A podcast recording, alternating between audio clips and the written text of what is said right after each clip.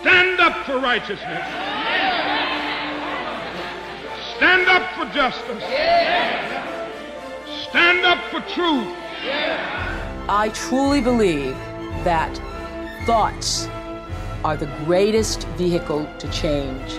We do not care whether the cat is black or white, as long as it can catch mice.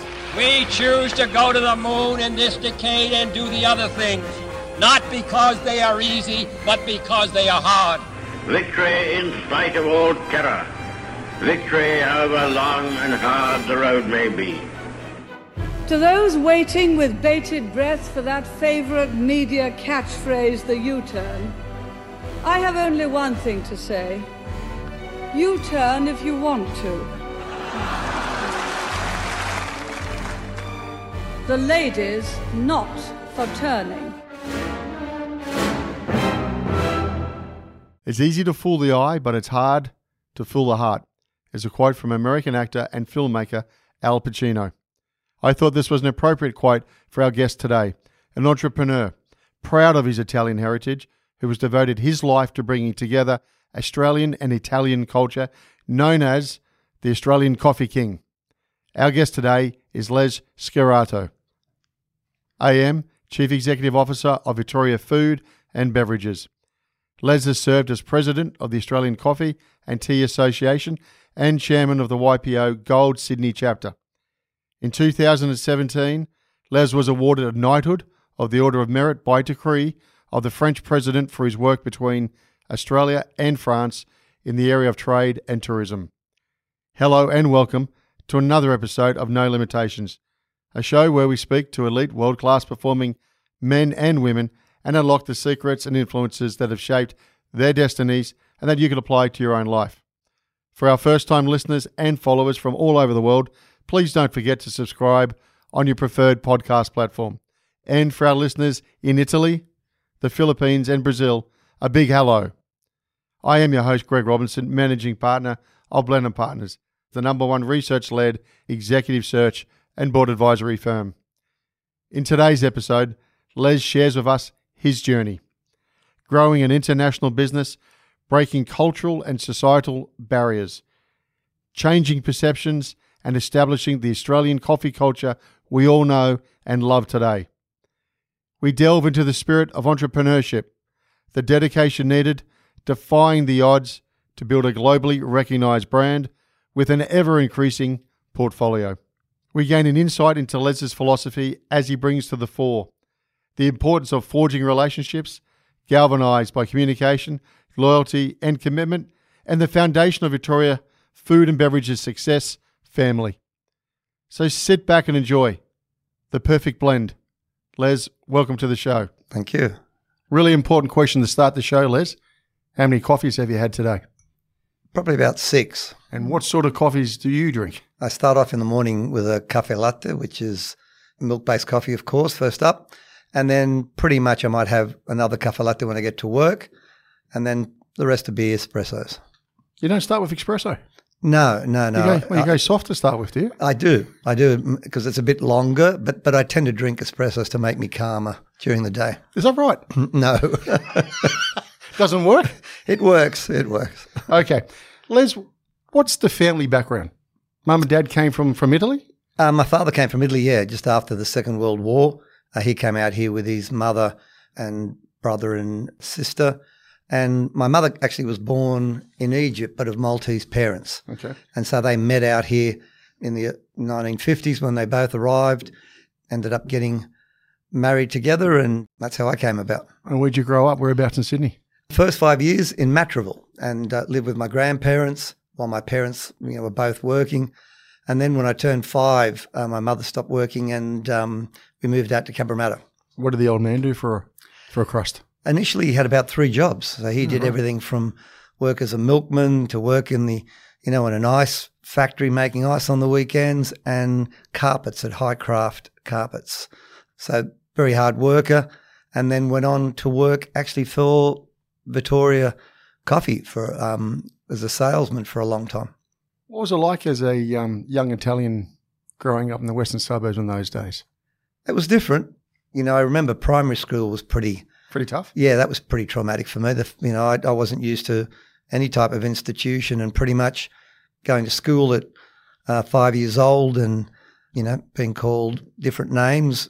And initially, I thought, "Geez, what the hell is this?" Yeah. And they were mostly English migrants who were coming from the hostel. Is that right? Yep, at the time, and and uh, you know, and I was sort of made to feel as if I was the little wog boy or Yep. guy that shouldn't have been here, and yet they were the guys that had just arrived very recently. It's ten dollar poms. How did mum and dad deal with it all? Look, I guess in different ways. I mean, in those days, like my father's name was Rolando, my mother's name was Teresa, so he was Ron, my mother was Tessie. They anglicised, you know, all the names and, you know, and wanted to fit in very much, and that was really important. And I think the thing my parents taught me was, you know, they were grateful to Australia. We, we were very lucky that Australia took migrants in. And so they, you know, that, that was the one thing they kept saying to me about how lucky we are that Australians have been so welcoming. And that's how I ended up with this terrible name of Leslie. They wanted me to fit in. And so growing up as a kid, it was great having a name like Les. It helped a bit. I'm not so good now when I when, when you know you're very fashionably Italian. So people call me Alessio. I've always um, absolutely admired uh, the immigrants who've come into this country. What do they bring with them? Anything at the time? What, just one or two suitcases? Yes, pretty much that's about it. I remember my father borrowed the money from his aunt who was here. I only, you know, when you're a kid, you don't really try to find out too much about your history and your parents. But my great grandmother came before the First World War. Oh, really? Yeah, which I really didn't understand until you know probably only recently. So she was here before the first, so before the Second World War. Yep. And um, so when the Second World War ended, that's why her daughter, my grandmother, and um, my father decided they'd come to Australia, and she died just prior to them arriving here. Now, there's some urban myths about you as a young child drinking a lot of coffee. Is that true or? It's actually true. I didn't like the taste of eggs, and my father always thought I was a skinny little runt, so he'd make a little egg flip for me and put a bit of coffee in it in my bottle to disguise the taste. So yes, I got the taste for coffee at a very early age. Okay. Now, you moved as a young man when st- at school working at Cantarella Brothers. Yeah, I, pretty much started school, or sorry, working after school a week later. And in fact, I probably started between year 10 and 11 for the old fourth and fifth form. Yeah, okay. And my dad took was the salesman at the time at Cantarella Brothers of Vittoria Coffee. And I went and worked there for a couple of months. And uh, when I went back to school and when I finished um, year 12, a week later, my father said to me, Oh, look, while you're waiting for your results, why don't you, you know, come and work with, with me at, you know, Vittoria, which I did. And um, I just absolutely loved it. Bought a Monaro sort of a week later and was going to restaurants and and I thought this is the life. You know, who who wants to go to school? So I just absolutely fell in love with the whole industry of going to restaurants, hotels, food. It was just awesome. So there was no way I was going to university. I just wanted to stay there and work. I loved it. So, what's the difference between Cantarella and Vittoria? So Cantarella is really the name of the two brothers that started the business, and they started it just after the war, 1947. Okay. and they started importing Italian food products for all the Italian migrants that were arriving here. Um, Vittoria Coffee is one of the products that they sold. So they imported a whole lot of products, but the one thing they knew you know had to be fresh was coffee. So they started roasting coffee in 1958. So it was the company was started in 47, but in 1958 they started roasting coffee because they knew coffee had to be fresh, and they were making espresso coffee for the Italians So, what were you selling at the time? when I started working there, they'd already had Vittoria Coffee, but it was you know a small brand being sold to delis and restaurants um, and some cafes, and so we were very much selling more to you know the Italian establishments and you know and so it was a you know very much a, a much smaller business when I started. And so the Anglo Saxons, their palate wasn't developed enough, or It was still early days, and and and no, you know, if you went to the delicatessen, it was Cheddar and, and Devon were the you know the two biggest sellers. that's and, right. So it, it was it was very very different in those days. But I left um, about twenty one. I turned twenty one, so I only worked there from about eighteen to twenty one, and I met my wife, who was one of the Cantarella's daughters. So that was a very career limiting move because going out with the boss's daughter, having my father work there, and her two brothers. So I ended up leaving and going to work for Fiat And that was a different side of my, my history. Okay, so you had to make that big move away. Uh, what did you learn at Fiat? Actually, a hell of a lot. I went in originally doing shipping and became the shipping manager. And um, I learned a whole lot about corporations, the good side of corporate life, you know, the structure, what works, training, but also I learned what I didn't want to be. And that is, I learned all the things that I wouldn't want a company to be that, that's corporate. So I carried that with me when I went back to Vittoria. Why'd you go back? At the time, it was to help. Um, they'd bought this factory, and Vittoria was.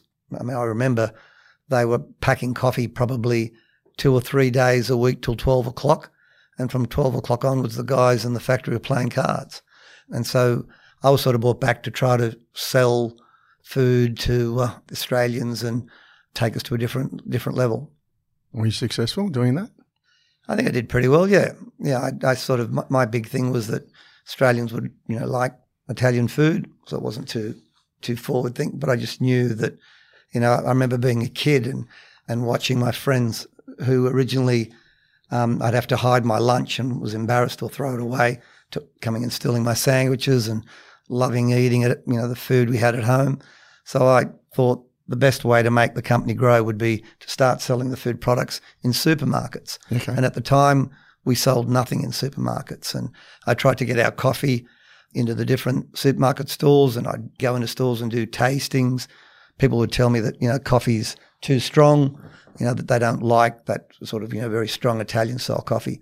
And first place I got the coffee into was in Coles. Okay. In the fruit and veg section. You know, those big boxes where they put the oranges. And so that's where they put our coffee. And I'd be there with a little coffee machine, you know, the, little macchinetta, you know, the little stove tops. Yes. And I'd be there trying to you know, get people to taste it. And people would be going to me, oh, Jesus, is too strong, you know. And I thought, oh, geez, it's, it's going to be pretty hard to make this work. But yet I could see all the little old ladies who were going in, doing their shopping, and they'd stop at the cafe and have their cappuccinos with raisin toast. So I thought, you know, we've really got to push this, but add a lot more milk and push maybe the cappuccino side and, and adding milk to coffee initially, and then, you know, work up to espressos over a long period of time. And that's what we did. So I started going to all the cafes that we supplied mm-hmm. and I just put little stickers up that was push pull stickers on a door. Yeah because that's all we could I could afford at the time. Right. And put Vittoria coffee and started to brand everything I had. I put Vittoria coffee on the cups or put Vittoria coffee on the umbrellas or our sugar. And then I got some outdoor signs and I start putting working out a map on where people would pass. Like if they're going from the airport to the city, what was the route? Yep. And I put a sign up in, you know, cafe there and it looked as if we had started to have Vittoria coffee everywhere, when in fact, you know, it was probably only about 50 to 100 stores. So that's how it, I really started to get people seeing the name. And, you know, and then when they went into the supermarket, sort of having the association about, you know, coffee and Italians. In fact, the first line I used was Vittoria making Italian style coffee famous. And then when we uh, were able to do the advertising in coffee shops, I changed it to bring home the coffee they serve in cafes. So, were you doing this on your own intuition, or were you getting a lot of advice? Is it experimental, or what, what's going through the mind? No, pretty much just basic common sense. I didn't have a marketing degree, so I just sort of thought, well, common sense. And at the same time, I, I went into supermarkets and was trying to sell supermarkets on my own, and you know, pretty much getting told that I was wasting my time and but you know, just didn't want to didn't want to give up. And everyone was telling me to change yeah. our coffee, make it lighter, change the packs because you know it should look, have more English on it. Where I tried to make it, it was look more European. So I guess it was good as you know not knowing and just being pretty focused and driven and, and stubborn on what you believed in. Yeah, but what, what's the takeaways from that? What did you learn from that? Because there's a bunch of entrepreneurs listening to this. So here you are trying to sell a product that, in some cases, some people are saying, "I don't want." or I can't see the value of. I, get that now. I mean, people always want to do what everyone else is doing, and I, you know, I've found that if you stop and sort of helicopter up and take a look at the landscape and sort of see what everyone's doing and say, well, what's the opportunity? What, how can you differentiate yourself? How can you be different? Where most of what they do today is tell you how to be the same as everyone else. You know, you've got to do the same advertising. You've got to do, you've got to conform You know, exactly. be, be be like the rest. Whereas everything I've done in my life was about, well, how do I stand out? I don't have a lot of money, so I can't. You know, I had to try to work out how do you market yourself without spending money. You know, so how, how do you how do you become relevant when people are getting so many different engagements? And so, you know, I, I tried to do things like guerrilla marketing, and What's that mean? it's not fighting the enemy on their terms. It's like you know using different skills. Oh, it's like you're talking like ambushing in sense of Yeah. guerrilla marketing. Go on. Yep. So, well, in the early days, you know, I sponsored Formula One, um, which pretty glamorous and sounds huge, but in effect, it was you know this team that didn't have a sponsor when it got to Australia had sponsors all over the world, and we came up with a deal. I think I spent twenty grand so that they could have a, a good piss up after after the Grand Prix, and um, and we got two Formula One cars with Vittoria coffee on it. And then in Adelaide, I went around and had little sun visors and handed them out and had girls on every corner, which today is called ambush marketing and is illegal. But in those days, you know, it was acceptable.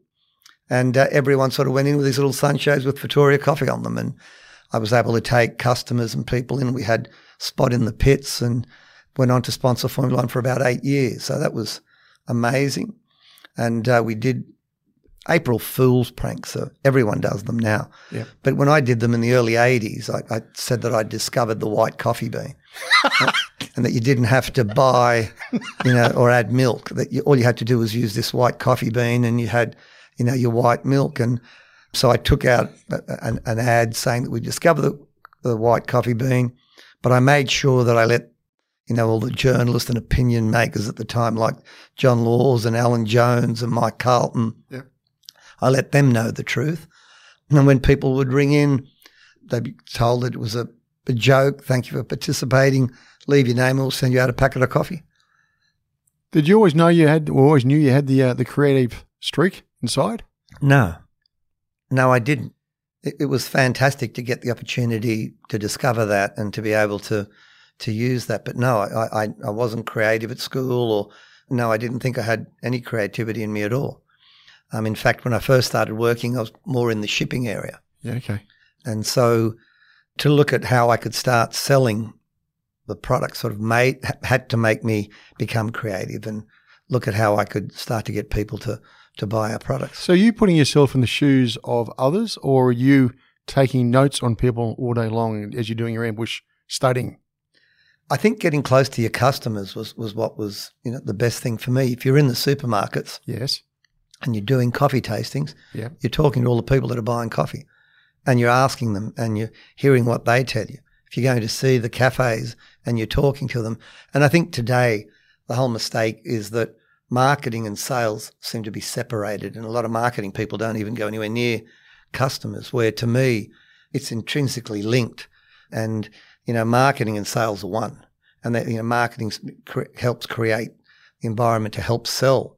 And I just learnt so much, and then I could adapt that to what I did in my marketing or the advertising, or you know, understanding that it was complex for people to make coffee.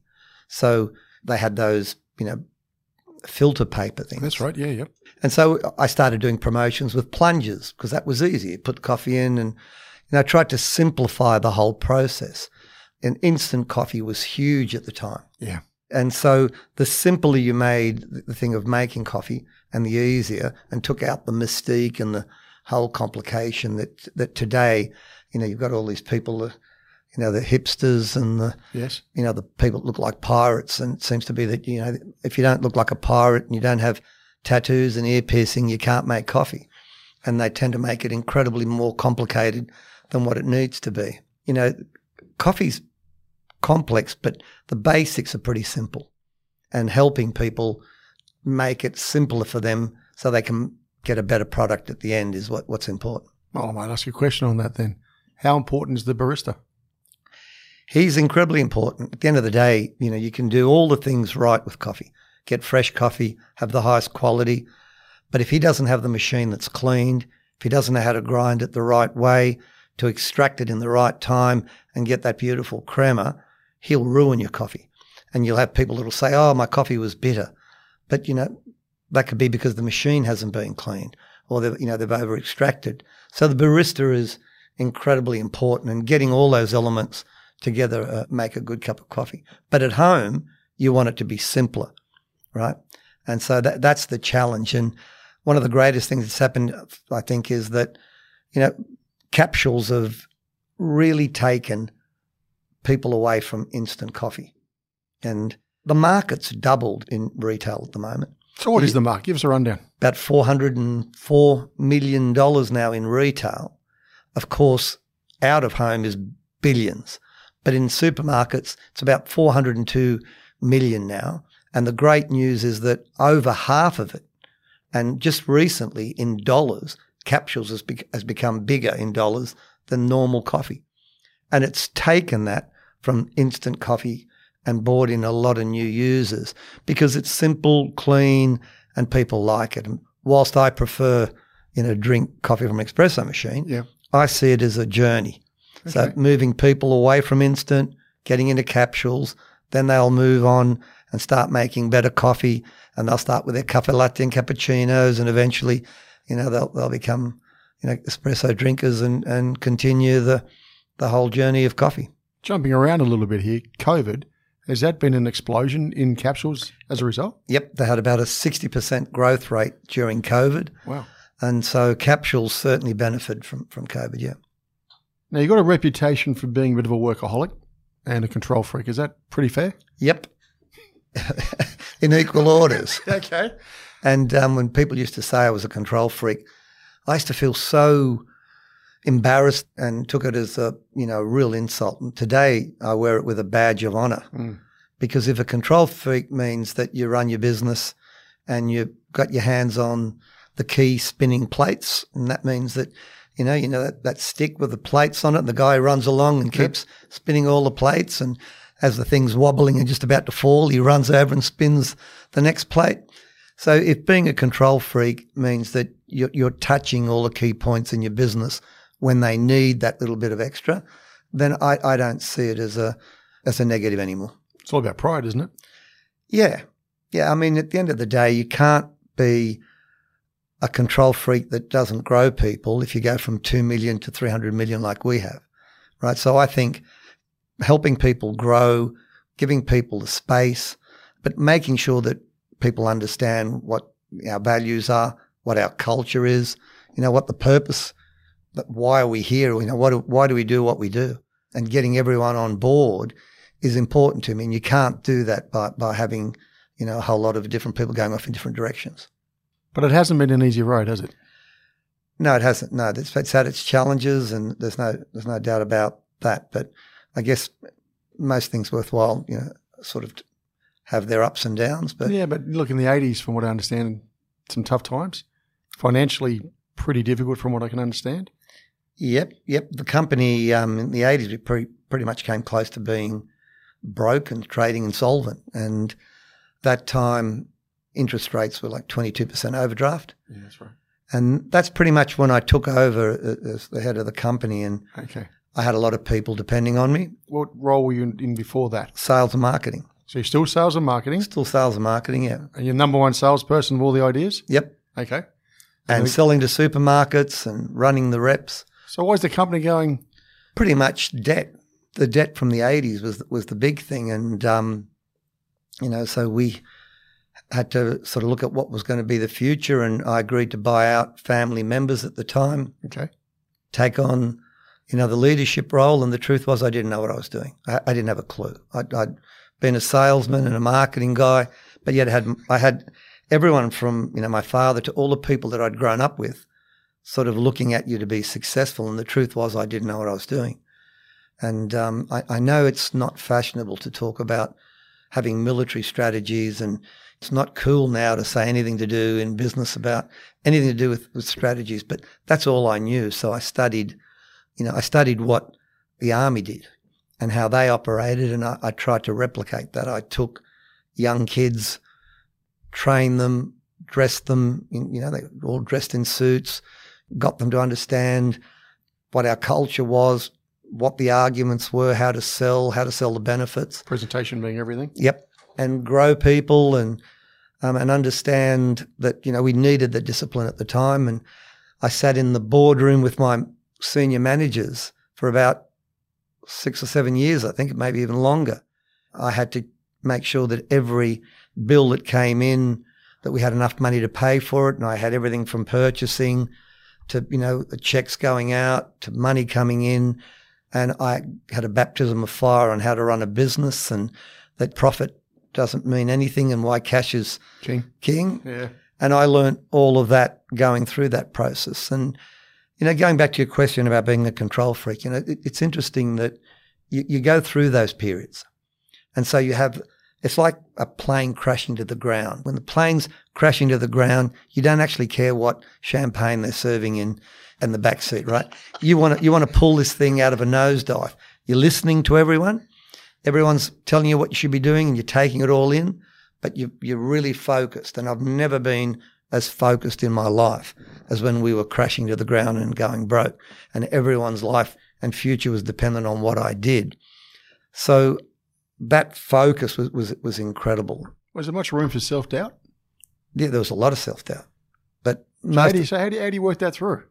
you have to be able to speak to everyone, listen, take everything in, but then you've got to have the self conviction in picking the right direction. Hmm. And if you're wrong, being able to change that quickly and not being too proud to say, well, I made a mistake, let's change.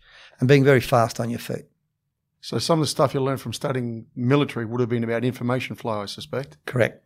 So you're quick on your feet, as you say, based on the information you're getting or in, intelligence that you're gathering from your customers, etc. Yep. And and and the closer you are to your customers, the more you cut that time lag between what's happening with the customer and management, the better. And you know, even today we've got a war room, and people say, "Oh, you shouldn't call it the war room." Yeah, we can call it the customer center. You can call it whatever you want. But in reality, I copied it from watching people in a war room who cared about their troops and who wanted to be in contact with their troops. You know, today a soldier has a microphone and he's, you know, he's connected back and he's, you know, they've got a camera on him and he can, they can see what's happening with him. And to me, you know, the salespeople out in the field now, they're connected to us. Yeah, why don't you talk us through that? This is pretty special, isn't it? Yeah, I think it is. It, it means that, uh, you know, a, a- salesman can be, you know, we know where the salesman is. He's got a buddy back at, in the war room. He can go into an account. He can talk to the customer. He can place an order. It comes to us instantaneously. If he wants something, you know, it can be sent in and there's an answer immediately on, I want, I need a service on my coffee machine. Okay. He can get the thing up while he's there tell the person when a service tech's going to be there. He can, he can give him an answer immediately from, from the help from the war room, but he's also got everything on his iPad. So he knows he can show the customer all the previous orders. He can show the customer whether he's up and down.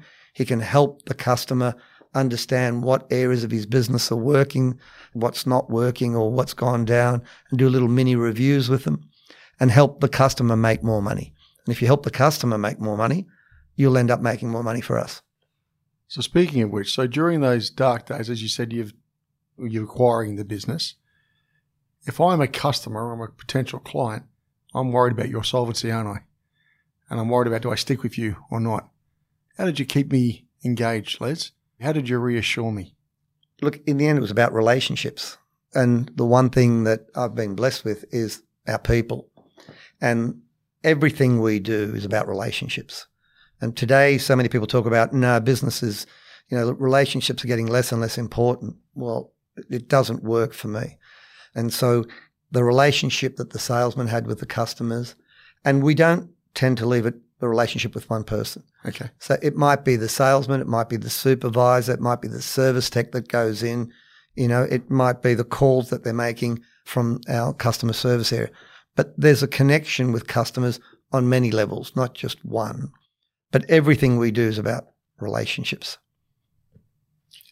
So when you started turning the business around, did you have a plan in mind? Like you said, you were new to this big gig as the chief. Did you have a vision? Yeah, and initially I thought that I really wanted to have a whole group of products that we owned because we started as an importer. So we started importing, you know, mineral waters from Italy, a whole range of products, but they were owned by other people. We'd build up a mineral water and then it'd be bought out by, you know, a big company in Europe, and all of a sudden they go, "Thank you, but now we'll take it over." Yeah, right. And and we've done a lot of things. Like we started Nutella in Australia. We started San Pellegrino mineral water. I think we were importing San Pellegrino mineral water in, in the 50s. Is that right? Yep. And we built up lots of other brands. And we were the distributor in Australia for Nanda Pasta, which at the time became was the market leader. Then they sold to Nestle. And then I went out and got a pasta called Barilla and I bought that in from Italy. And we built that up. And then they said thank you and opened up their own office. And, you know, I'm a bit dumb, but I started to work out that there's no future in building other people's brands. And so we started to look at focusing on building our own brand. So, of course, I started with Vittoria. Then we bought in and own our own mineral water, Santa Vittoria. So it's quite interesting. We now own a, an Italian mineral water that's sold in 22 countries around the world, but the money comes to Australia. You know, and the water goes directly from Italy to, you know, from everywhere from the States to Malaysia to Singapore. And um, people find that a bit funny when they talk about this Italian mineral water, Yeah. but it's actually owned by us here in Australia. I came out now with a, a hazelnut spread called Natino. Yeah, so so my future is about building our own brands and then doing what we do in Australia around the world. So that was really my vision where you could walk into a cafe and have everything you get in that cafe that, that we can supply. So when we sell overseas, mm-hmm. we can sell someone coffee, water, we can sell them gelato and teach them how to make Italian gelato. We've got the equipment, we've got the gelato equipment. It's a one stop shop. And to me, that's our competitive advantage of being different. When did you recognise? Hold it, I can do this. I've got success coming my way. What was the uh, the first sign for you? That's a tough question. I, I don't really know. You probably don't. I think hitting number one, being the number one coffee, when I, when I hit number one as the number one selling pack, was probably the first time I sort of thought, wow, because I wrote a story in, in the 80s in a trade publication saying I wanted to be the biggest coffee company in Australia. And I got a whole lot of people making fun of me and laughing at me and sending me notes and telling me I was an arrogant little wog, which is true. And I, I, I've actually got that on my wall thought you might. Yeah. yeah, go go, going into the office. I've got the article that was in Retail World in the 80s saying what I, that I wanted to be number one. And then in a little box next to them, I've got the front cover of Retail World when we hit number one as the number one selling pack. Then when I hit number one as a coffee company, and I have that, you know, as every day when I walk into my office, I walk past that. So that, that's probably the first time I thought, yep, we can do it. And today I think you can do it overseas as well. I- I, think you sometimes you you have a little bit of an inferiority complex and think, oh no, we're not we're not as good, uh, you know, as the, as the people overseas. But I think our future is going to be how well we do overseas. So what does that look like? Well, unfortunately, we, we had a we opened up a branch in the states, and um, COVID is really in California knocked that for a six, and so we've had to scale down over COVID. But we supply today a whole lot of countries coffee, water, a range of products, but it's mainly in that food service area. Yeah. Okay. I think there's an opportunity to make Vittoria much more of an international brand, and hopefully, when you know travel resumes and you know we start flying again, I think opening up Vittoria stores Yes. Um, Are you going to do that, eh? eventually that's the future. I think for us to have, you know, especially in some of the airport hubs and Yeah. getting Vittoria soon, where you can go in and and, and actually have a full blown Italian coffee concept. Now, speaking full blown Italian and international, you um, pulled off a pretty big coup a number of years ago, getting most one of the most famous actors of all time. I wish I could claim the glory for that, but that was actually my son. So, And- what's the story there? So he was about 24 at the time. And he came to me and said, Dad, if you could have one actor do our ads, who would it be? And I sort of thought about it and I thought, oh, look, either Johnny Depp or Al Pacino because they've never done an ad. And he said, well, if you could choose one, which one? I said, well, you know, the Italian aspect, I think Al Pacino would be the, be the one. He said, Dad, how much would you pay? And so I rattled off a few numbers and he said, I got him cheap a sign here and put a thing in front of me. And so I said, okay, I'll sign on the proviso that you stick to what our what we do, and that is you don't use an ad agency. You can use the best production house or the best director, but we do it. We come up with a concept, and you have an ad that you're proud of, and it's going to last at least five years. And he wanted to go off and use you know this big ad agency, and I said no. So he went, came back, and he got Barry Levinson to be the director. You know, the guy that did Rain Man and a whole lot of, you know, Good Morning Vietnam as our director, and then Ridley Scott Productions, and he came up with a campaign, Pacino, and gave we gave Pacino a lot of leeway to you know to shoot four commercials in New York, and we did that and spent a couple of days there with him, and um, it was amazing. We we had so, so it put us on the map all around the world. In fact, it's cost me a small fortune having to fight all the people that were then trying to register Vittoria coffee all over the world. Is that right? Yeah. And it's been great because it's lasted. People remember it, got cut through. And so, yeah, it's been really successful. But that, but that was my son. You still know why he said yes? Like you said, he'd never done it before for anybody else. I asked him that when I had lunch with him. And he said to me that given he was close to 70 at the time and all the things he'd done, by the way, we paid him more than he earned in Godfather 2. So he, he didn't really earn a hell of a lot of money in those early days. No, yeah, right. And you know, and he told me the story about the fact that you know they were going to fire him when he was doing Godfather One because they didn't think he was tough enough, and that he was trying to play you know the laid back person, so that when he became the Godfather, there was more impact. But Francis Ford Coppola took him to lunch and said, "Look, you know the guys are talking about getting rid of you," and then they f- shot that scene where he shoots the the police sergeant, I think, in the restaurant. He did. And that turned the thing around. Otherwise, he was going to be lose the, the role. That's right, because then he had to go off to Sicily, didn't he? Spend some time there. Yep. Family. It's very important for you, isn't it? Yep. You talk about your son who pulled that deal off. So, can you talk about the dynamics of running a family business? It's probably one of the most rewarding things that you can ever imagine, but also probably the most challenging thing. So, it's you've all got families and you've all got kids. And on the positive side, it structures our whole mission, which is, you know, we, we operate on family values. So everything we do is based on family values about trust and respect for people, treating everyone as part of your family that you bring into the business and be careful about who you bring in from the way you recruit to the way you train. So everything you do is about treating the people different and, and being different to, to others. And that creates a whole lot of issues because it, it takes time for people to understand that. But, you know, having people who work for you who, you know, you have Christmas parties, you know, their kids, you watch them grow up, you know, their kids go into supermarkets and they fix up the shelves. It's so much more than just, you know, just a job. You know, I mean, you can get a job anywhere, but it becomes a whole culture of, to me, transcends we do a lot more than just sell coffee because it, it gives us a purpose for everything we do. You know, and to me, it's about you know, lending a helping hand not only to the people that work with you, but then using that to lend a helping hand, you know, be it to community or to charities and, and give back. But family also has role incongruity. I sometimes end up being the old man with my son, which is really unfair for him. And when it, when he needs to be, sometimes he'll play the you know the dad card, and so that makes it a bit harder.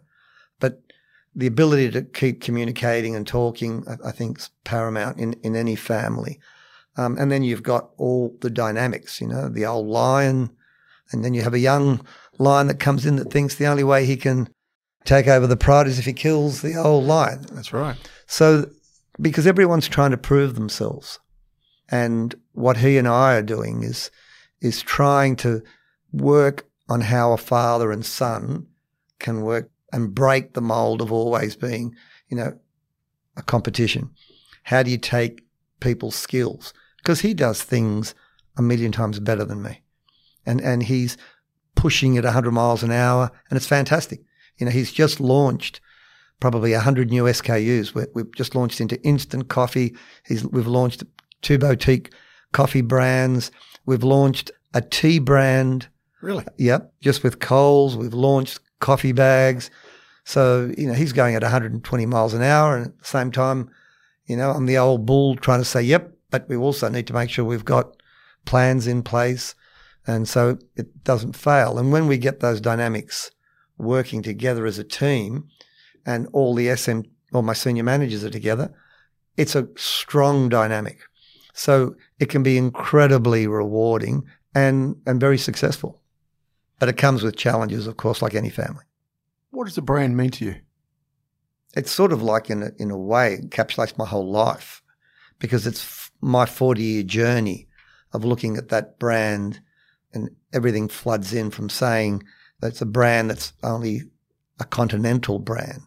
It'll be sold in the continental section. It'll never be a market leader. Australians will never drink strong coffee or, oh, I've been through everything from, oh yeah, but now it's too popular. So we won't have it in restaurants.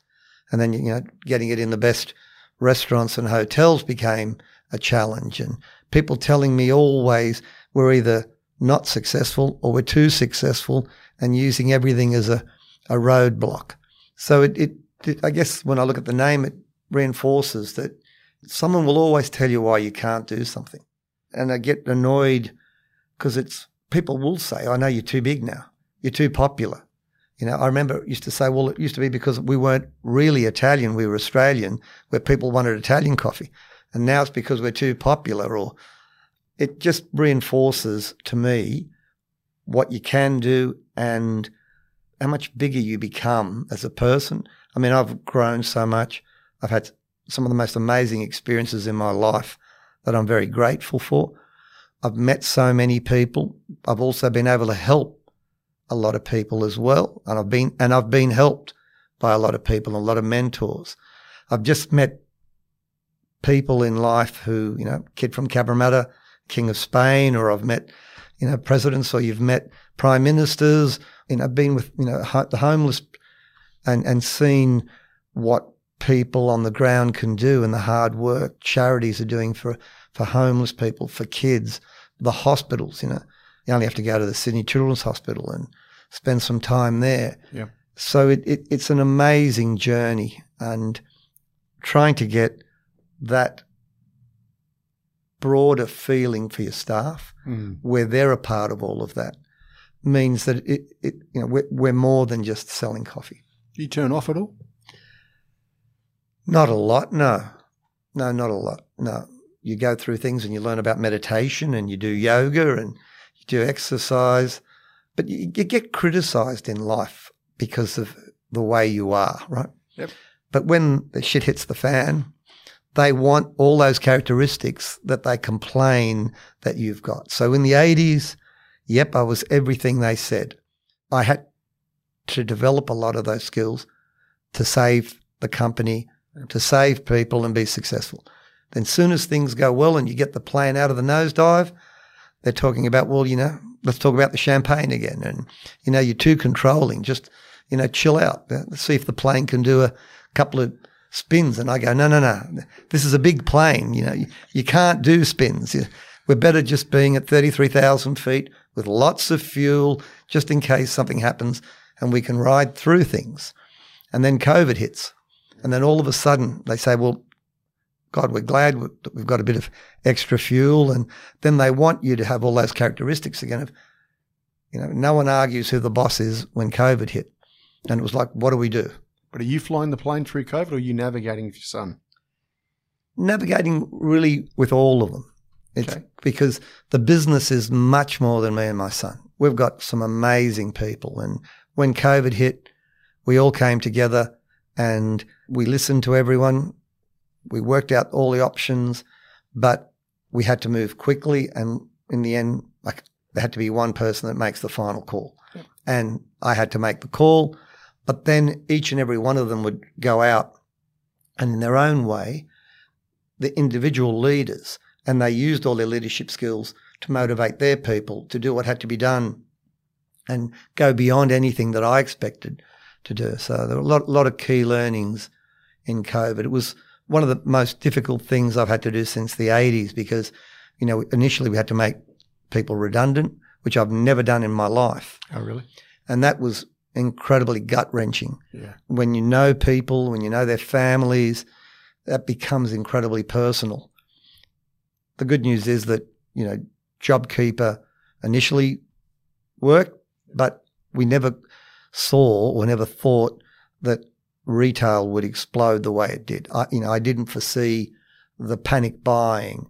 And when all that happened, it meant that our supermarket business was able to make up for the losses that we had. You know, when COVID hit in March, we had 5,000 cafes, restaurants, hotels, airlines, because we supply all the Qantas lounges around the world, Qantas Airlines, casinos, large institutions all stop. All stopped buying. A lot of people couldn't afford to pay us. So we had huge issues again in how are we going to pay cash flow. We had stock arriving from overseas for six weeks with another six weeks being shipped. We had, you know, coffee that we'd produced that, you know, restaurants and cafes had closed up. So we weren't able to get rid of the and sell that coffee. And, you know, coffee deteriorates, as you know. Mm. So we were confronted with all those issues. And the strange thing is, I always believe that the thing that gave us strength was all our different customers. You know, the fact that we supplied so many areas. But I never thought that it would be the food service area that has so many clients. I never dreamt that there would be something that would make them stop buying from us. I could understand that maybe a major supermarket might stop, but I never believed that in one hit you could knock out so many areas. And so it was the supermarkets and the independent grocers that kept us alive. And we were able to bring back, you know, most of the people shortly after that. When you went through that tough period, what sort of percentage of business are we talking about where you were, my God, we're losing here? Initially, it would have been 50% of our business. Yeah, wow. And so, yeah, it was huge. How do you reckon you performed then under pressure? Looking from that helicopter perspective now. Internally, not good the first couple of months, but externally, yeah, the appearance was that I knew what I was doing and handing out the life vests. But the incredible thing was all the staff that supported and and they would say to you, "We know you'll get us through this. We know we'll be all right." And being able to communicate very quickly to staff that yes, things are okay. You know, the supermarket business is growing. You know, JobKeeper has meant you know being able to keep certain people working, and it really brought together the the company and yeah. No, so all in all, all the management learned so much. You, you can, especially for for young young people, you know, young people who think you know the world's always going to be this way, Yeah, right. nothing's going to ever go wrong. I think this was a, a great learning opportunity for everyone. You pick up market share? Yeah, we did in the end. Yeah. Yeah, we did. Yeah. Initially, it was pretty tough, but then mm. after that, we did pick up market share. What's the story behind Qantas then? How did that come about? Oh, we, we started dealing with Qantas a long, long time ago. And I often say that nothing has given me a bigger buzz in life. And you asked before about when, when did you feel as if, wow, this is pretty big? Yeah. Is you know you get on a plane and you're in the Qantas lounge and they make you a Vittoria coffee, and then you get on the plane and it was you know it was in first class, and they bring you a Vittoria coffee, and then you know you can get off in you know Singapore and walk around and you go to a restaurant see a Vittoria coffee, and we flew to LA just before COVID and same thing you know to to land in LA and go to a restaurant, go to a hotel, and they're serving you Vittoria coffee, and then come back into the LA lounge at Qantas and be served a Vittoria coffee, you'd think, wow, it sort of really blew my mind. What do you reckon sets you apart from your competitors, Les? Probably my age, um, longevity. I mean, people these days, I think, undervalue, you know, corporate history. And think so, do you? Yeah, I mean, I, I often say now I get in a lot of trouble because I'm sort of got to justify why they still need me and that put me into the coffee home, and I, and I sort of, and I sort of say, listen, guys, you know, our competitors have got all the big McKinsey groups and research people, and they've got some of the best executives in the world, and yet we've been able to be market leader for 30 years, right? And that's because we've got knowledge of the market, some history, good brand, and a good team. And I just think a good team always beats, you know, an individual star player every time. All right, you've got to select that team. How do you go about selecting that team? And talk about that, that regime that you set them up for. It's the characteristics of the person that I look for. I mean, you can teach people skills, but you can't put into people what God left out. And too many times I see people trying to put in to people what God's left out, it just doesn't work. And so if someone wants, shares our family values, if someone really wants to grow and they're genuine, you can teach them and, and work with them and, and it makes, you know, life worthwhile. We're, you're at work a lot more than you are at home. Mm-hmm. So surrounding yourself with people who you want to be with, who, who can work hard, but yet you can joke and be silly and, and feel that you've got their back, you know, and we, my senior management team, the newest is been there six years, my HR manager, but everyone else is 15 years, 18 years, 20 years. And we go through a journey together. We, you know, we know about what's happening in our lives, what's happening with their kids, what's upsetting them. And, you know, we're so close that we can get together and, and sort of talk about an issue. Now that's very daunting and confronting for a lot of people and just wouldn't happen in a corporate environment. Right. For some people, it doesn't happen. It's a, it's a natural thing. You can't force that. But we build relationships. And if you care about someone, you care about the whole person, not, not just the eight hours that they're at work. And if you get that right, it's incredibly powerful. But people give a lot of rhetoric these days. Mm-hmm. And I, I, see, you know, they talk about leadership and they talk about these things, but in reality, they don't want to put in what's really required to be a leader. Everyone wants to be a manager and, but then they don't want to work. They don't want to put in the time of knowing a person. You know, they don't invite people to their home. They don't know their kids. They don't know their, what's going on in their life. And then they expect them to have this really strong bond. And I, you know, I laugh when everyone talks to me about, oh, we need to do team building. We need to make sure we do this in a conference. But yet you know, they want to work from home and be away from their people rather than being with their people, you know, and there are certain roles that you can work from home and life balance is important and that, that is important, right? But it's pretty hard if you're a, a, a leader, right, to be saying those things and then not want to know the individual and to really get to know the person. And, and that takes time and, and it takes you being vulnerable and to build that empathy and, and trust. It's like a, you know, a friendship or a family. You, you, you only get out of it what you put in. It's interesting. You said a few things there, which is contrary to, as you say, corporate thinking. One is tenure. So everyone's telling us to refresh, bring in new people, and you'll get better outcomes. You've had people, what, 5, 10, 15, 20 years plus at your organization. So how do you keep staying ahead of the pack? when I was 16, the first day I went to work part time at Vittoria, the truck driver that took me around and I went out with him. And then he stopped at lunchtime, or not lunchtime, after he finished at about two o'clock. And he stopped and said, Now you can have a cigarette, Les. I'm going to have a sleep. He still works in the business today. Is that right? Yep. I think it was a bit of a shock when that pimply little kid became his boss one day. He still works, and you know I've been trying to get him to retire or to take it easy, and he just keeps saying, "No, please don't do that to me." And he knows every customer by first name, and he's just so engaged, and they love him. So yeah, so he's still he's still in the business. So he's, is he still years. sleeping? Is he still sleeping?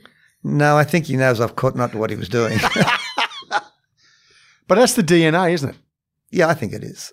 I think you've got to understand what makes you different, what makes you unique. And our people are what makes us unique.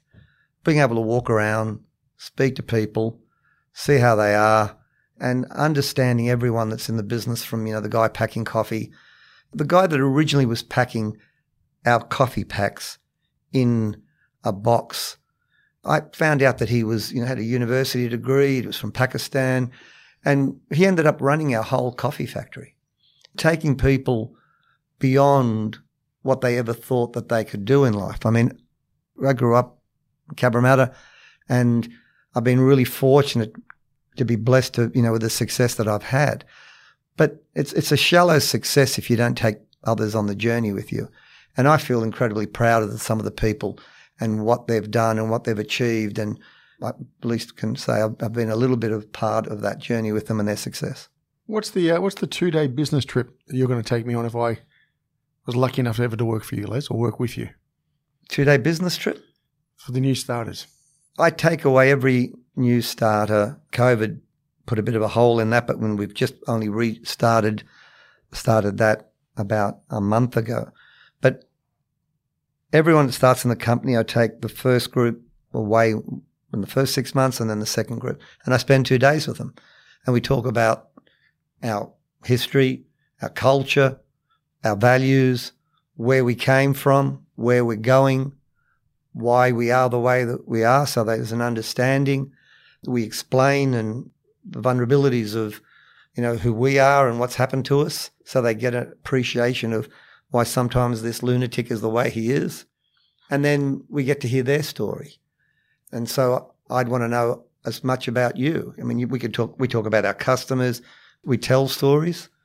I bring other managers at the same time and they tell their stories. And it's really interesting. On the second day, we do lifelines. What does that mean? People start to talk about their life and they talk about their journey. And we just do a little lifeline on a board and they talk about where they grew up and sort of like a high and low. And they'll say, "Well, I was born here and at, that was a high, but at six, went to school, that was a low, or this, I got married was a high, I got divorced, which was a low. And they, and it just is a bit of a guide. And they divulge what they want to, Yeah. but it just gives a snapshot for everyone on that person. And there have just been so many people who, it sounds a bit cathartic, but there have been so many people who've, uh, who've said, I've never told anyone this, but, and they've then told a secret in their life that they haven't shared and they've used this time to do it and you know and then we've given them help you know in areas because they felt safe enough and comfortable enough to say this in a company with a CEO and people and I've often asked you know what what made you feel safe you know and to, to be able to say that and they say well no one's ever asked me and shared what what you've shared, and no one's ever asked me the questions that you've asked. And so, yeah, so I get so much out of a new starters conference. It's just not about me teaching and them getting information. We get so much, and we get to learn what that person is, what makes him tick. Yeah, and, and so by by that six month period, you already know so much about that person. Vulnerabilities. Can you talk us through, as an entrepreneur, you've messed up, you've made the wrong call, and how did you salvage the situation? How long have we got? Is that true, isn't it? Yeah, I think I probably got eight out of 10 right. And I've made heaps of mistakes, right? But I think the ability, if you're in a shared environment where people are on your side and you know they've got your back, you can make a mistake, but you change quickly and take ano- another course. And yeah, I've, I've made some doozies. I mean, the one everyone refers and laughs at me all the time is I, I thought it'd be a great idea. You know those Listerine mouth strips? Well, I thought it'd be a great idea to have a coffee flavored one. And so instead of having Listerine and that terrible taste in your mouth, Yeah. you'd pull out this thing and you have a coffee flavored mouth strip. Yeah, well, that didn't work. so we, you know, it was only 40 grand, but I've still got one in my desk to remind me. And most of my management team do as well. And whenever I, you know, have a go at them about something, they just lift up the mouth strip and remind me of that, you know, we all make mistakes. What's an entrepreneur to you then? I guess someone who can see and have a vision and motivate a whole lot of others to share that vision. And, you know, we were talking about, you know, being in war before and Yeah. leaders who can motivate people to, you know, jump over a, a wall and face a barrage of bullets. Well, I'm just asking them to go and sell some coffee. So It's nowhere near as dramatic as that.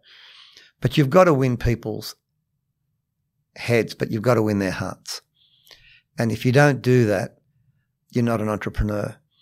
And so, yeah, you, you can have all the vision in the world, but if you don't know how to share that, motivate the people to actually believe in the cause and to be there with them, and there shouldn't be anything that you know you ask them to do or they do that you can't do yourself. You really believe that motto? Yep. Yeah, they can do better than you. But yeah, I, I still, you know, like I, I talked to you before about our system Yep. that we developed, and on my phone, I can go to any client and, and stop at outside the front of a, a cafe or a restaurant, and I can look up the phone, and I know who the owner is, I know how much he's bought, and when I walk in and start talking to them, I know what they've bought, I know what they've done, and they're important to me, and they feel that we care about them. that They feel valued. That we're not this big company that treats them as you know customer three thousand four hundred and forty-two out of five thousand. And if I go in a supermarket, I still fix the supermarket shelves, not because the extra sixty dollars or whatever in pulling stock's going to make a difference. But the day I stop doing that is the day I don't want to be involved in business. It's part of who we are. It's the DNA and the love for what you do. Strategy is pretty important in war. New weapons are pretty important in war. So where do you take the time to think about your strategy and weapons or new innovations you're going to bring in, or new products in your case? Actually, the we spend a lot of time on strategy. We we call it the grand plan, which is this you know huge Bible. I mean, my son laughs at me all the time because I commit it to paper, and the reason I do that is because every, we get we collect everything from everyone. From you know, where do we want to be in twelve months? Where do we want to be in twenty four months? You know, what are the steps to get there? We do a SWOT analysis on all the issues and look at the opportunities and which are the low hanging fruit we should do first. What's the cost of doing the others? You know, we put in the organizational charts, budgets, the whole lot. But because I'm getting information from everyone, they're in different formats. So I do commit it to paper. So I've got this big A4 thing with all the plan that, but then of course, you know, it, it gets digitized and, you know, gets put on my iPad. But so the strategy is incredibly important. And I, I think if I've always done that, I've always spent the time writing the strategy, writing the plan with, you know, real clear steps. And, you know, I, I sometimes give a speech about business is like flying a plane. Mm-hmm. You've got to be able to be sitting in Melbourne in the plane and it's raining and be able to describe to people that you're flying to Hawaii and articulate what success is going to look like when you get there. It's going to be sunny, doing the hula and the beautiful sunshine, and paint a vision of what success looks like. But you need to plot your journey. So you need to be continually making sure that at each point, you know, yep, we are flying over Fiji. Yep, we are on track. And, and that's what we do in our strategy that we make sure that we know where we want to get to, but we have clear guidelines as to where we have to be and when. But that all cascades down. So I have a, a grand plan and a business plan. That then drops down to every department. Every department then has a 12 month plan and every employee has 12 months objectives. And on my phone and on their phone and their managers' phones, their objectives drop down monthly so that you can talk to an employee and say, how are you going? And you know what his objectives are and what he's achieved. And they can only write down what they've achieved if it's finished. It's no process. And that's a great way to force managers to make sure that they're continually talking to their staff monthly about are they on track? Is this the right objective that we should be following? But also gives the opportunity for feedback. So the employee can say, here's what's working, here's what's not working, here's the extra training I need, and opens that dialogue because I can't, sad to say, but I can't let that up to, to chance to tell everyone that they've got to talk to their employees and make sure it's structured in a way that the message is delivered. It's too important. Yeah, it's representing you at all times, isn't it? Mm-hmm. And not reviews once a year, not reviews once every six months. It's monthly reviews. And when the employees, they love it because it gives them the opportunity to, to also cover off the aspects of what they're achieving and what they see isn't working so it can flow back up and we can change what we're doing. What can corporate Australia or the big corporates learn from the entrepreneurs? Well, they can learn a lot, I think, but be good if they, we don't teach them. Because at the end of the day, I can't outmuscle, you know, some of these the biggest companies. So we need to be different. And you know, I think one of the things they're doing well is they're starting to break it up into smaller teams, and you know they, they've learnt that. They've learned a lot. It's it's the rhetoric as opposed to the actual doing. You know, and people might say to me now, "Oh, well, you know, everyone's working from home, so we need to work from home." I go, "Well, no. If everyone's doing that, that isn't the key thing. We should just be looking at. We should be trying to work out what is it that our staff think makes us unique, and build on that." that no one else can say. So, yeah, Audit, are you really talking bottom up? So you you do listen to your staff? You have to. I mean, at the end of the day, what's the use of? I mean, people will read what corporates are doing, right? And but by then it's too late. Mm. To me, the the basic things are just a given. You know, whether that's flexibility or whatever, they're just given. What you want is what makes you different. What makes you unique? What can they say about us that they couldn't say at the biggest corporate competitors. And the fact of you know being able to talk to the owners, the fact of having a voice, the issues that the family aspect, all the things you spoke about before. Yeah. It's what makes you unique, not what makes you the same. How are you going with that new, that young generation, Les? Are they coming back to work or what are you going to do there? Now, all in all, not bad. I, I, I, certainly have some heated debates sometimes with my son yeah. in relation to, and I think that the truth is that there's a happy medium, like with all things. But young guys, I, am finding, look, there's a, an element of people who don't want to come back to work. And I think there's going to be some longer term issues for Australia that no one's allowed to talk to because if you don't go with the flow, everyone. You believe that? Yep, I do. Yeah. You're, up, you're up in arms. Yep. Um, and I think there are so many areas for flexibility that they're important, and it's important that we you offer flexibility. But you can't do that in all roles because some roles are customer facing, so you need people. Some roles are operational where you need people to be there. So it, it's it's getting that that balance right. But I'm finding more of the younger kids want to be mentored. So they don't want to be at home on their own, right? because at first it sounded good, but then they want to be mentored. If I had had a management team of all new people when COVID hit, when we had to work at home, we would have failed. The thing that made our team work is that they'd worked together for years and we knew each other so well that when they were home, I didn't have to try to mentor them or didn't have to try to explain to them the culture. They knew it. So young young kids need to be trained, and and I'm seeing, I've got a lot of, you know, praise for the younger generation. They want to learn, they want to grow, and they know they're not going to get that being at home on their own. You're getting a lot of young women into your industry. In the food business, yeah, definitely, and and um, it's interesting. That's one area where I do see a lot of flexibility. I hope one day that you know we're able to have a whole lot of people especially you know women who can't work full time, where we can offer because with an iPad now, mm. it's got everything. So they they can be in a country town and go and sell for us, and don't need to be in the office. Um, so I think technology will help for for me anyway, with to have more people who can only work part time and women who you know may have other responsibilities. But it's not just women; it's men as well. I mean, it's the same issue. Coffee King. Who gave you that name? I'm not 100% sure. You didn't make it up in one of your yourself mm. or anything, did you? Yeah, no. I'm, you're pretty strong on marketing, you see. I'm egotistical, but even I don't think I would have done that. don't know where it came from? I think it was in one of the papers originally said it, and it became a bit of a joke, I think, more than anything. Now, is it true that your sales team has golden cars? Yep. I've been told by some of the young marketing people that come in that gold's an old colour and that we should change our colours. And I say to them, like, you know, why don't you go to McDonald's and tell them to get rid of the golden arches or tell Coca Cola to get rid of, you know, their logo. And if, if they'll do it, I'll do it.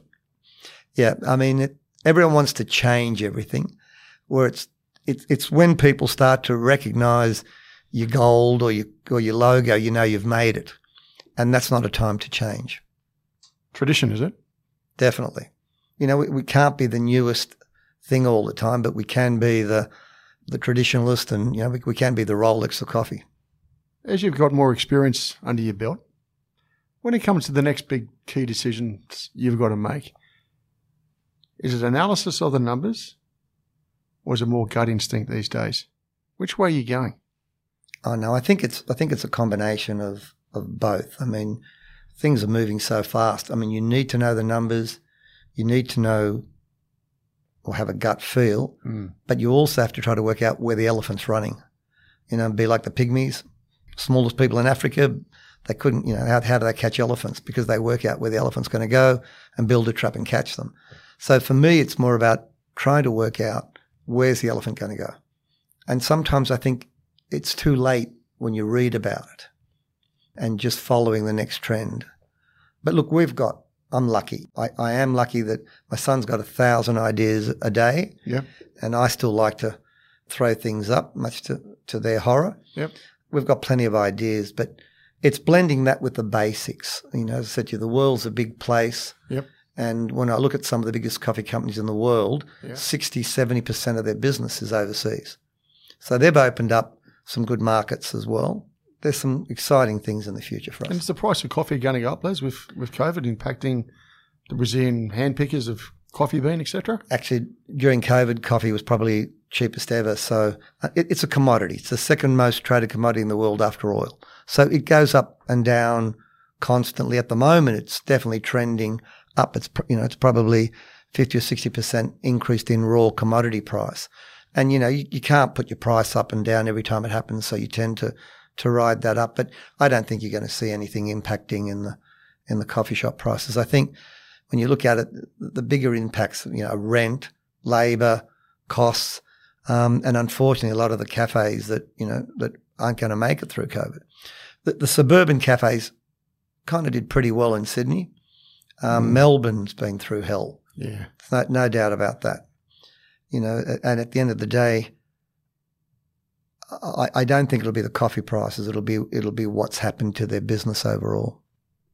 How important is giving to you, Les? You've, um, you've obviously supported charity a lot during your, your lifetime, but is there something in the DNA that we should think a lot more about? Yeah, I'm surprised at how little corporate Australia does sometimes. You know, I can tell you a story. I um when I even when I, we didn't have a lot of money, I used to donate humidity cribs for you know for babies that were, Yeah. and as we got bigger, we were able to put more money in, and I, I was able to help um, the Mater Hospital put in a you know one of many people who put money in, and we were able to put in a new neonatal ward. Right, okay. And um, when you do things, you do them because you want to help. You don't do them because you think you're going to get anything back. And when my son's son was born and he was preemie, you know, I went in and he was in a humidity crib and it was had our name on it. And um, that was the, you know, a defining moment for me that, you know, when when you do things and you do things because you want to do and help people, you get back things in spades. Got to ask you, Les, you're across the economy. What do you think of the leadership in Australia at the moment and where the Australian economy is going? I think the government gets a lot of, you know, slack from the media on on a whole range of things, and you know, some justified and some unjustified. But all in all, when I look at what's happening in Australia through COVID and where we are, and you compare it to what I've seen happen, especially in in Europe, and I, you know, and I'm in contact with them constantly. I think we've done an amazing job with with COVID, and and I think some of the things that they did, like JobKeeper and Yeah. some of the other initiatives that were done. Um, I, I think they've done a great job in, in some of those areas. Yeah, there are things that you know, people can complain about, but overall, I think we're incredibly lucky, and I think it's been managed well, and, and everyone deserves the credit because it was also the people sticking to the what was being told and, and abiding by the rules and getting tested, and so I think Australia's got a lot to be very proud of in the way they handled COVID, both as a government and both as a population. I think economically, I think when co- we come out of COVID, I think it's going to be in a strong economy. I, I think we'll do pretty well out of it. If we were to sit here in five years' time, and let's just say COVID was solved around different parts of the world, what's Vittoria going to look like?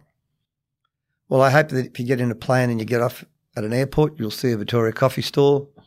And if you go around to different hotels, you, will see Vittoria as a name, and you know that that expands. And pretty much as you see it here, will be in the major major cities around the world. And I'm going to be walking one of your one of your shops or one of your retail places. Some will be ours. Some, some may just be franchised, or some may be owned by other people. But it's more the the experience and that you get a true full Italian experience from, as I said to you, coffee, gelato, drinks, um, you know, nice bread rolls, nice biscuits, nice cakes. Everyone wants to be Italian. and um, I think we as Australians, we can beat them at their own game. Les, what is the secret then? Well, I'm sure everyone listening to this wants to know what's the secret of a good coffee, making a good coffee. You, you need fresh coffee. No matter what anyone tells you, coffee tastes best when it's fresh, right? And you've got to match the grind with the appliance. So uh, that's the, the real trick. If it's a plunger, it's got to be a bit coarser than if it's, if it's an espresso machine. It's got to be finer. So you've got to make sure you've got the right grind. And if you're grinding it yourself, that's what you've got to get right. You need a clean machine and the right extraction time, that 20 to 25 seconds to get the right espresso. And espresso is the base of all coffees. And then you add, you know, quantities of milk or whatever to, to, to suit. Have we come along the journey with you? Oh, definitely. Now we're, we, you know, everyone's a coffee snob. Everyone thinks they know more about coffee than anyone else. And I, I always love playing games with people. And I've got a couple of coffee trees that I grew at Turramurra. And, you know, I've, I've had some real barista, um, I call them, no, that's not what I call them. Um, but we get some of the barista hipsters. And, um, and I had great deal of pleasure in giving them one of my very exclusive blends for, for them to rave about, which was Turramurra Gold in the end that we translated. So, yeah, we, we've come a long way, but, you know, sometimes we overdo it a bit. A lot depends on who you're with, where you're with, and a great barista. And so coffee's certainly a lot better. You remember the, you'd go and you'd, you'd, go to a little country town, there'd be four pubs. You know, now you're more likely to get four coffee shops and one pub. Yeah.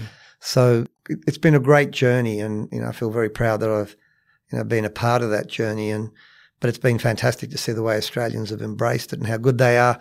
And really, when it comes to milk-based coffees, I think we make Australia makes you know the best milk-based coffees in the world. Espressos, you still I think Italy knocks us off, but when it comes to milk-based coffees, we're right up there. So the French and the Yanks no good. French are terrible. Yanks are even worse. with all the flavored coffees and all the stuff. They're great marketers, but they, have still got a long way to go in, in, in, in the coffee, you know. So, um, no, Australia's done incredibly well. Les, if you were to look back at that young man walking through, I guess, those doors at uh, Cantarella Brothers all those years ago, uh, the old man still there? My father? Yep. No, he's my father's retired. Yeah, he he's eighty eight, but you know he's still around and he doesn't go into a you know, coffee shop on the coast without going in there and telling them that they should be changing coffees. And so, if you were going back all those days when, you, when he brought you in, and you saw that not a bad looking woman over there in the corner, you had your eye on. What advice would you give that younger man today?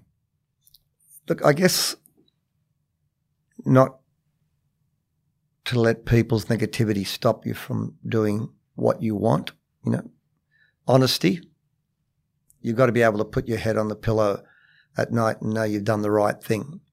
And uh, a lot of people may not agree with you, but you've got to know and, and, and be able to sleep at night knowing you have done the right thing. And there's no doubt in my mind that having the right partner and the right support is critical, you know. And I could never have achieved what I have if it wasn't for the understanding support of my, my family. So all in all, yeah, take the time to make sure you follow your dream. On that, Les, thanks very much for making the time to join us today. No, thank you very much, Greg. Thank you. You've been listening to No Limitations.